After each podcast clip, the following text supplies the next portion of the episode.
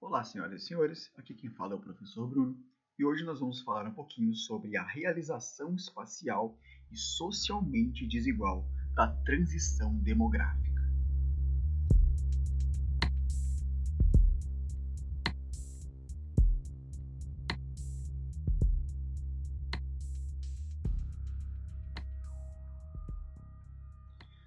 A gente já viu que a transição demográfica é tida como a queda da proporção de nascimentos e de mortes em uma dada população. Mas, como essas quedas são diretamente ligadas a condições socioeconômicas e culturais, o ritmo e a intensidade dessas quedas aí vão ser diretamente resultante dessas condições. A partir então deste momento de constatação, é possível falar em desigualdade social e espacial na transição demográfica. Vamos ver aqui então quais são as determinantes para essas desigualdades acontecerem. Aceitando a ligação entre a transição demográfica e modernização, vamos lembrar que a própria modernização não é homogênea entre as regiões no mundo aí em que ela se dá, nem dentro de cada uma delas. A modernização é um processo que nasceu lá na Europa e que se expandiu para o restante do mundo. Com isso, a gente já pode distinguir aqui dois tipos gerais de modernização: a central e a periférica, ou, se a gente quiser, a pioneira e a retardatária.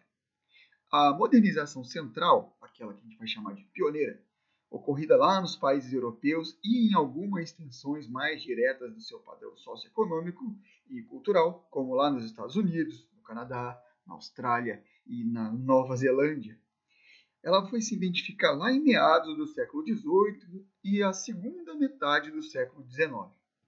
Em geral, ela é marcada pela industrialização a partir de empresas do próprio país e das ações do Estado Nacional, entre elas a generalização da educação pública para criar mão de obra necessária a que estava nascente ali sociedade urbana industrial nesses países. Além disso, né, em termos culturais, foram esses países aí que produziram quase todos os ideais modernos do, do que a gente se refere a esses, esse novo estilo de vida.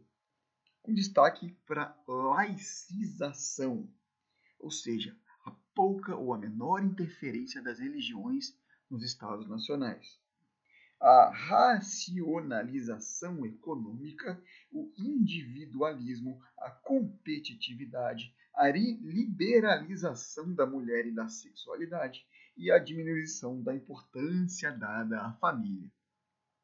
Por isso tudo, a transição demográfica nesses países foi acontecer primeiro. Cumpriu de forma mais completa e, em alguns casos, chegou a um extremo até problemático, marcado por taxas de fecundidade muito abaixo do nível de reposição da população.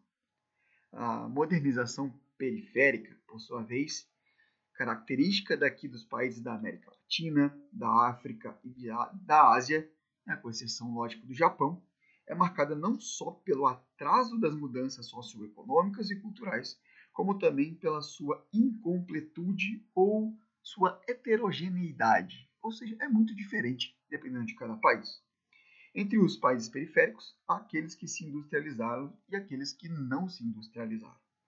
Nos, no caso dos que se industrializaram, a industrialização é marcada pela chegada, logo após a Segunda Guerra Mundial, das indústrias multinacionais em busca de benefícios fiscais, aquilo que a gente já viu, né? Matéria-primas, mão de obra barata, que é o que a gente tem para oferecer aqui no mundo subdesenvolvido. O resultado do processo dessa industrialização aí não foi, evidentemente, o mesmo do, dos países centrais. Isso porque foi marcado pela desigualdade, não só entre as classes sociais, como também entre gêneros e as, entre as etnias presentes nesses países e por problemas como o analfabetismo, a violência, a fragilidade entre as, as relações democráticas e a formação de periferias pobres nas grandes cidades. No caso dos países que não se industrializaram, a condição é ainda pior. A situação ficou marcada por processos de urbanização ligados mais à simples desestruturação das comunidades rurais tradicionais do que a modernização econômica. Nesse caso, os índices né, de analfabetismo, de pobreza, de violência, de precariedade do sistema de saúde são ainda mais bizarros e piores. Ao mesmo tempo, em muitos desses países, principalmente nos mais pobres, os valores tradicionais ligados à religiosidade e à vida comunitária resistem mais ao processo de modernização, justamente porque este é incompleto. É claro que há exceções, né? mas, no geral, nos países em que a mercantilização e a monetarização das relações sociais são mais intensas, os valores tradicionais tendem a perder espaço. Ao mesmo tempo, nos países mais pobres, estes mesmos valores tendem a se manter. Todas essas características socioeconômicas e culturais dos países periféricos apontadas tendem a atrasar ou mesmo bloquear a transição demográfica. Isso, no entanto, não significa que os regimes demográficos desses países mantenham altas taxas de natalidade e mortalidade. Em geral, a mortalidade vem caindo muito mais rápido do que a natalidade, já que, mesmo em condições econômicas precárias, o avanço da medicina e o aumento da produção de alimentos vem beneficiando as populações mais pobres. Ao mesmo tempo, a persistência das altas taxas de natalidade e fecundidade nesses países relaciona-se a problema, problemas, na verdade, porque são vários, como o analfabetismo, o baixo nível de autonomia das mulheres e a manutenção de fortes valores religiosos. É possível perceber, em alguns casos, como lá no Afeganistão, que a taxa de fecundidade aumenta durante um período de conflito ou de regimes opressores às mulheres e às pessoas em geral. A grande consequência deste desencontro aí entre as taxas de fecundidade dos países centrais e dos países periféricos é que a população dos primeiros vai tender a se estabilizar ou até mesmo regredir, enquanto a dos últimos vem apresentando um grande aumento. Isso vem provocando uma grande transformação nos pesos relativos de cada continente na população mundial, como a gente pode observar aí em qualquer mapa da distribuição da população no mundo. Assim, a gente vai ver que se dá origem a uma situação de aumento populacional nos países pobres e com dificuldades para acionar os, me os mecanismos de geração de emprego e desenvolvimento econômico. Ao mesmo tempo, a gente vai criar uma escassez de mão de obra lá nos países ricos.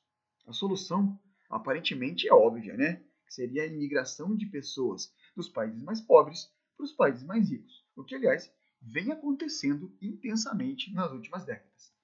Para se ter ideia, a Europa, na Europa, né, mais da metade do crescimento demográfico dos últimos anos, eu diria até das últimas décadas, vem da entrada de imigrantes. Está aí uma situação que deve se ampliar nos próximos anos e aí aplicar a distinção entre crescimento vegetativo e crescimento demográfico. Sempre fiquem atentos a isso, tá? É, este último aí a gente vai sempre colocar a soma do saldo migratório. Nunca se esqueça disso. No entanto, mesmo precisando de imigrantes para completar a baixa fecundidade grande parte da população dos países europeus e dos Estados Unidos é contrária à entrada desses estrangeiros. Este contrassenso vai se, de, se dar ao fato da descaracterização cultural.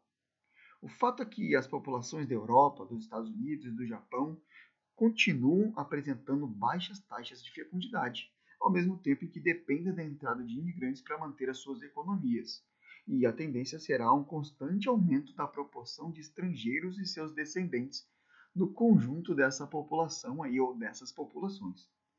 Essa situação vem gerando medidas contraditórias por parte dos governos, principalmente desses países mais ricos, que, por um lado, regular, regularizam a entrada de imigrantes ilegais ou fazem vista grossa a entrada desses grupos e, por outro lado, reprimem qualquer tipo de manifestação cultural desses povos que vão trabalhar lá.